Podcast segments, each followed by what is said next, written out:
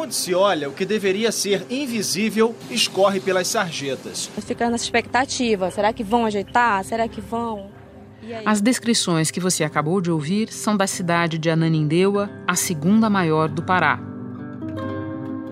Com 470 mil habitantes, ela oscila entre a última e a penúltima colocação no ranking de saneamento dos 100 maiores municípios brasileiros. Em todo o país, só 85, de um total de mais de 5.500, preenchem todos os requisitos do serviço a ser oferecido à população. Pela Constituição, é competência comum da União, estados e municípios promover programas que melhorem as condições de saneamento básico. Mas o poder público não dá conta. 34,3 milhões de brasileiros, uma população maior que a do Peru, vivem sem água tratada. E 99 milhões, ou toda a população do Egito, não tem acesso à rede de esgoto no Brasil. Números que nos colocam atrás de países como México, Iraque e Marrocos. Você tenta buscar alguma coisa, não, o governo está sem dinheiro, está em crise, está tudo em... mas a, a vida aqui continua. As pessoas continuam a viver aqui. As crianças continuam a conviver com isso aqui. Então é, é realmente é, é, muito revoltante. E são as estatísticas que dizem: o Brasil está voltando no tempo.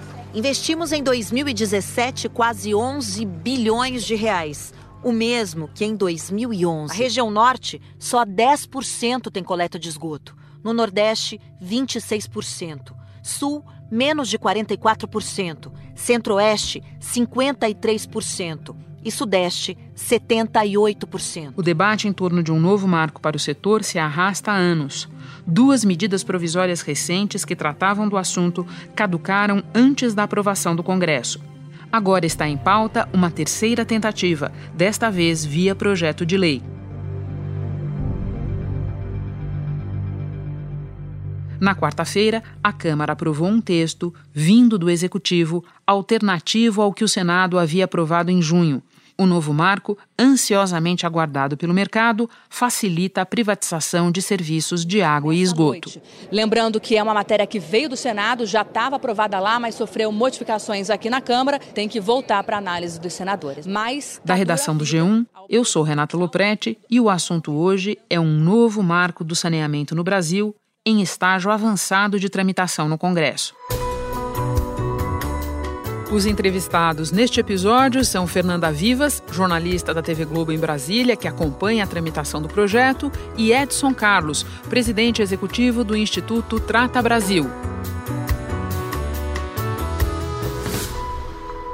Sexta-feira, 13 de dezembro.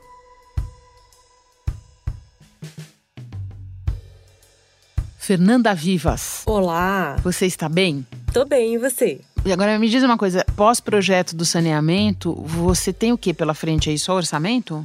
Olha, a gente vai ter o orçamento na semana que vem, provavelmente na quarta-feira, que vai ser bem complicado. Por quê? Porque a gente vai ter discussão sobre o fundo eleitoral, né? Fernanda, do começo, explica para nós o que define o texto aprovado pela Câmara. Bom, ele vai alterar uma lei que é uma lei de 2007 que trata de regras gerais para o setor. Ele abre a possibilidade de participação da iniciativa privada na, na, no setor, né?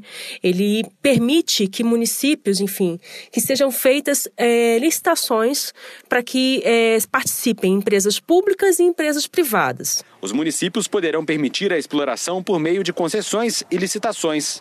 Os contratos devem prever as metas de expansão dos serviços, de redução de perdas na distribuição de água tratada, de qualidade na prestação dos serviços, de eficiência e de uso racional da água, da energia e de outros recursos naturais, do reuso de efluentes sanitários e do aproveitamento de águas da chuva. E ele também é, estabelece o fim do chamado contrato de programa que era um tipo de contrato estabelecido pelos municípios com companhias estaduais de saneamento, por exemplo, que não previam necessariamente uma licitação. Né? Ele também traz novas atribuições para a Agência Nacional de Águas.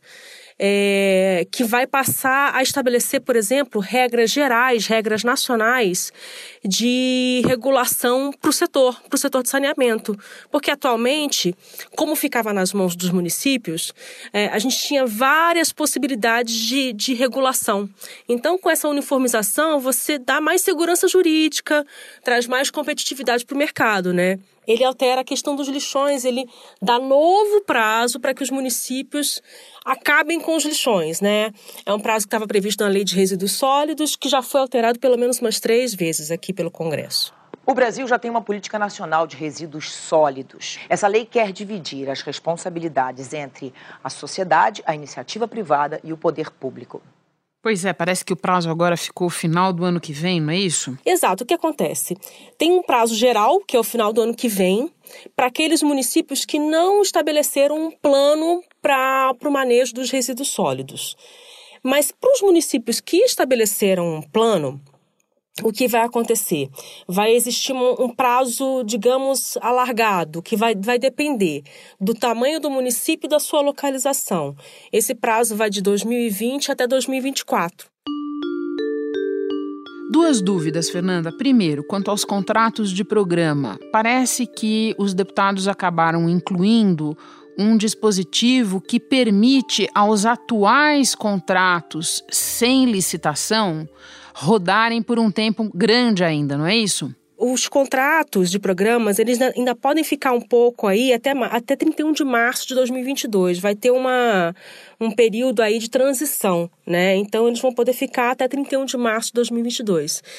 Os contratos também atuais, que não contemplam metas de, de universalização do serviço, também vão poder ficar até esse período. Então, teve um ajuste aí na transição dos tipos de contrato. Tem uma questão histórica aí e uma dificuldade para os governadores lidarem com essa questão, porque essa questão de alguma maneira passa pelas empresas estaduais de saneamento, muitas delas em situação financeira bem difícil, né? No cenário atual, é, com os contratos de programa, na prática, essa combinação de municípios com as empresas estaduais é, não deixa muito espaço para a atuação privada. Né? Agora, com o projeto, vai ter que ter licitação. E aí, é, a empresa pública ela vai estar tá mais ou menos na competitividade no mesmo patamar da empresa privada. E aí havia uma resistência em relação a isso também. E para encerrar, Fernanda, quais são os próximos passos desse projeto? Bom, agora a gente tem o seguinte: na Câmara, a conclusão da votação será na semana que vem, com a votação do. com a, com a conclusão dos destaques, né? Com a votação das propostas que mudam o projeto. Aprovou tudo na semana que vem, está concluído o trabalho da Câmara, né? E aí o projeto segue para o Senado, para o Senado avaliar. Se o Senado alterar, ele vai voltar para a Câmara. Se o Senado não alterar, ele vai seguir para a sanção do presidente Jair Bolsonaro. Fernanda, eu vou conversar agora com o Edson Carlos, do Instituto Trata Brasil, mas antes me despeço de você. Muito obrigada pelas informações. Obrigada, muito obrigada, Renata. Muito bom estar aqui. Edson, como vai? Tudo bem, Renata. Muito Prazer bem. voltar a falar com você. Prazer meu. Edson, na sua avaliação, o projeto de lei que a Câmara aprovou resolve totalmente, em parte ou muito pouco, o nosso problema crônico de saneamento? Renata, ele ajuda. É, não há lei que, que possa ser escrita que resolva o problema do saneamento a curto prazo, mas esse marco regulatório ele endereça bem alguns problemas que a lei original não tratou.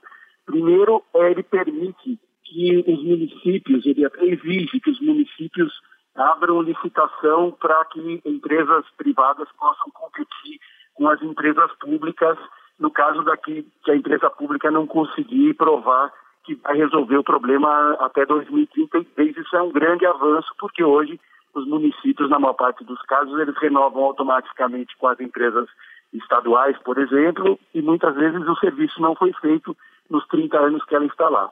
Mas é mais do que isso.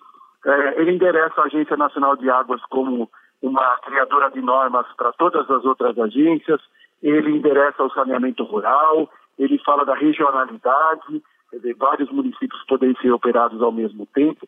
Então, ele não resolve o problema, mas ele endereça bem e pode acelerar bastante o acesso à universalização, que é o que todo mundo espera. Edson, todo mundo está repetindo a frase é, permitir a entrada é, da iniciativa privada no setor.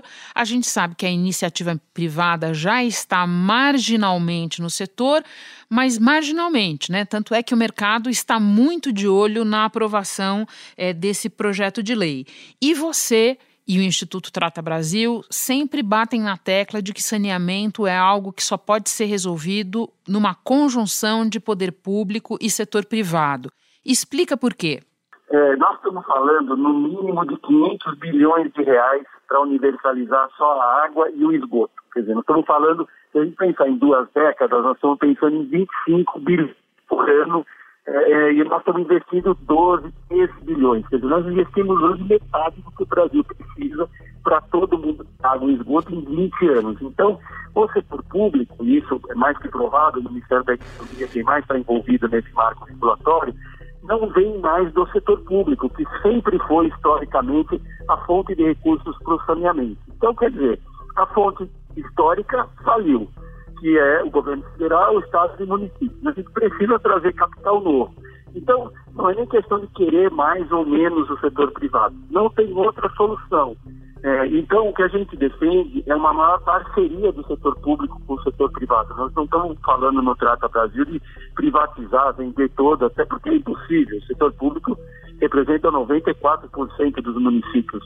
Então, o que a gente defende é que haja uma maior participação do setor privado, preferencialmente em parceria com o setor público.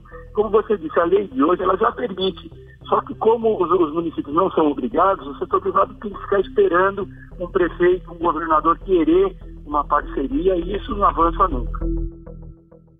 Entendi. Eu quero, ainda falando de privatização, quero submeter a você um exemplo positivo e negativo de onde ela ocorreu. Aqui no estado de São Paulo, por exemplo, a gente tem a cidade de Limeira, que sane... privatizou o saneamento e hoje quase 100% da população tem água tratada e esgoto. E a gente tem, por outro lado, o município de Itu, que também privatizou o serviço, chegou a ficar sem água em 2013 e devolveu a gestão à prefeitura. Que lições a gente pode tirar desses dois casos? É, isso é muito importante. Não há empresa é, não é empresa que seja 100% em nenhum lugar do mundo. Não é porque é privado que é, que é uma carta em branco de que vai ser bom, assim como ser público também não significa ser ruim. Nós temos empresas públicas operando muito bem em várias cidades, temos empresas privadas operando muito bem, como você disse, e temos o contrário, temos cidades muito mal operadas por empresas públicas e cidades que foram mal operadas pelo setor privado. Por isso que a regulação é muito importante. A, re, a regulação é fundamental para é, não só é, ver a tarifa que seja condizente com os investimentos que estão sendo feitos, que as empresas precisam receber, mas também pela qualidade do serviço e a capacidade que o cidadão tem de pagar. Se o privado não funcionar, não serve também, assim como o público o que não dá, Renata, é para a pessoa pagar por um serviço, não ter esse serviço, e a empresa ficar há 30 anos e a pessoa pagando. Olhando para o exterior agora, cidades como Paris e Berlim privatizaram os seus serviços de água e esgoto e depois voltaram atrás. O que a experiência internacional nos diz? É, então, esses exemplos internacionais estão sendo muito usados, principalmente por quem é contra o marco regulatório. Mas o que, que a gente já pesquisou essas cidades internacionais, Paris, Berlim, e o que ocorreu? Quem levou essas cidades até os 100% de água e esgoto foi uma empresa privada, historicamente falando. Então, hoje a cidade pode retomar o serviço porque os, os grandes investimentos já foram feitos por esse parceiro privado e hoje o investimento é marginal na manutenção do sistema.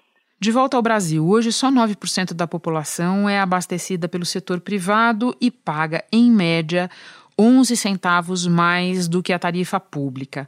O valor mais alto se justifica com serviços melhores? Hoje em dia, com essas, essas parcerias que estão sendo feitas agora, é, a, a, tarifa ela é fixa, fixada, quer dizer, a empresa privada, quando vai fazer uma proposta para entrar numa cidade, ela tem que fazer aquela tarifa ou menos. Então, é, é, por quê? Porque essa tarifa, normalmente, ela já tem uma ineficiência embutida dentro dela que permite ao setor privado, com pouca coisa, já ser é, lucrativo naquela tarifa que o setor público contava. Então, é, hoje as agências reguladoras é que têm esse papel de olhar o que está sendo feito, o investimento que está sendo feito, o poder de pagamento da população, a qualidade do serviço e julgar é, qual é a tarifa daquilo. Ao contrário do que muita gente pensa, não é a empresa privada que entra na cidade e fala, não, eu vou cobrar isso. Ela não pode. Então, é, pode até ter um caso ou outro, quando a empresa é privada e a tarifa é um pouco mais alta, mas na média as tarifas são muito parecidas e, e eu creio que daqui para frente a tarifa vai ser muito mais controlada ainda. A PPP de Porto Alegre, da grande Porto Alegre que saiu a semana passada, é, o, a estimativa é de 34% mais baixa a tarifa do privado que vai entrar lá do que o público cobrava, para você ver como uma coisa vai avançar cada vez mais para a tarifa mais baixa. O Trata Brasil fez um estudo divulgado em julho deste ano, mostrando que a maior parte das grandes cidades brasileiras reinveste pouco em saneamento. Por que é tão raro ver isso acontecer, Edson? É, essa, a gente, todo ano a gente faz esse estudo e a gente se espanta, porque o, o, que acontece é que na maior parte das vezes esse dinheiro que deveria ter sido investido, uma parte importante dele, pelo menos 25%, investido, reinvestido na expansão do serviço, na qualidade do serviço, ele vai para o caixa da, das companhias e acaba virando, pagando custeio, pagando funcionário, pagando produto químico. Ou seja, essas empresas elas não conseguem usar o valor da tarifa que as pessoas pagam para fazer os investimentos e ficam dependentes sempre de recursos da União, de repasses dos estados. E hoje essa fonte é, acabou. Então, a eficiência vai ter que se colocar, seja na empresa pública que sobrar, seja na empresa privada que vai entrar. E por fim, o novo marco estabelece o ano de 2033 para que 90% da população tenha acesso à coleta de esgoto e 99% da população água potável. Essas metas são factíveis na sua experiência? Não. É, eu, eu, particularmente não acredito que seja possível fazer chegar nesses indicadores em, em tão pouco tempo. É, esse 2033 vem do Plano Nacional de Saneamento, que foi promulgado pela presidente Dilma no final de 2013, então ele pensava 20 anos a partir de 2014. A gente já perdeu sete anos nesse prazo. Então não dá para querer é, enxugar sete anos é, por, por conta do novo marco regulatório. É impossível. É, eu acho 2040 mais factível, porque a gente sabe que são projetos que são difíceis, complexos. E por fim, fim mesmo, você que acompanha o setor, tua expectativa é de que o Senado aprove o texto que virá da Câmara? Olha, eu, eu acredito que sim, porque esse, essa última votação, ela, ela demandou um esforço muito grande dos governadores. Havia muitos governadores, principalmente do Nordeste, contrário a redação. É, houve um encontro entre eles, representantes dos governadores e o relator, é, e, e, se chegou, se flexibilizou alguns prazos, ou seja, se ampliou um pouco o tempo que as empresas estaduais terão para renovar os seus contratos de programa.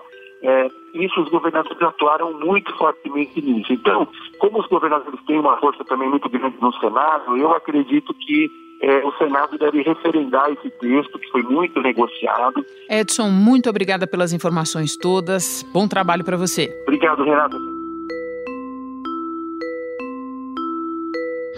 Esse foi o assunto podcast diário do G1. De segunda a sexta, nós aprofundamos um tema relevante do noticiário em conversas com repórteres, especialistas e personagens da notícia.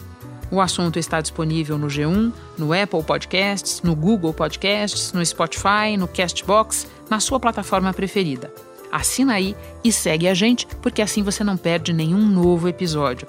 Comigo na equipe do assunto estão Mônica Mariotti, Isabel Seta, Luiz Felipe Silva, Jéssica Rocha, Vitor Muniz, Sérgio Fernandes e Giovanni Reginato. Eu sou Renata Loprete e vou ficando por aqui. Até o próximo assunto.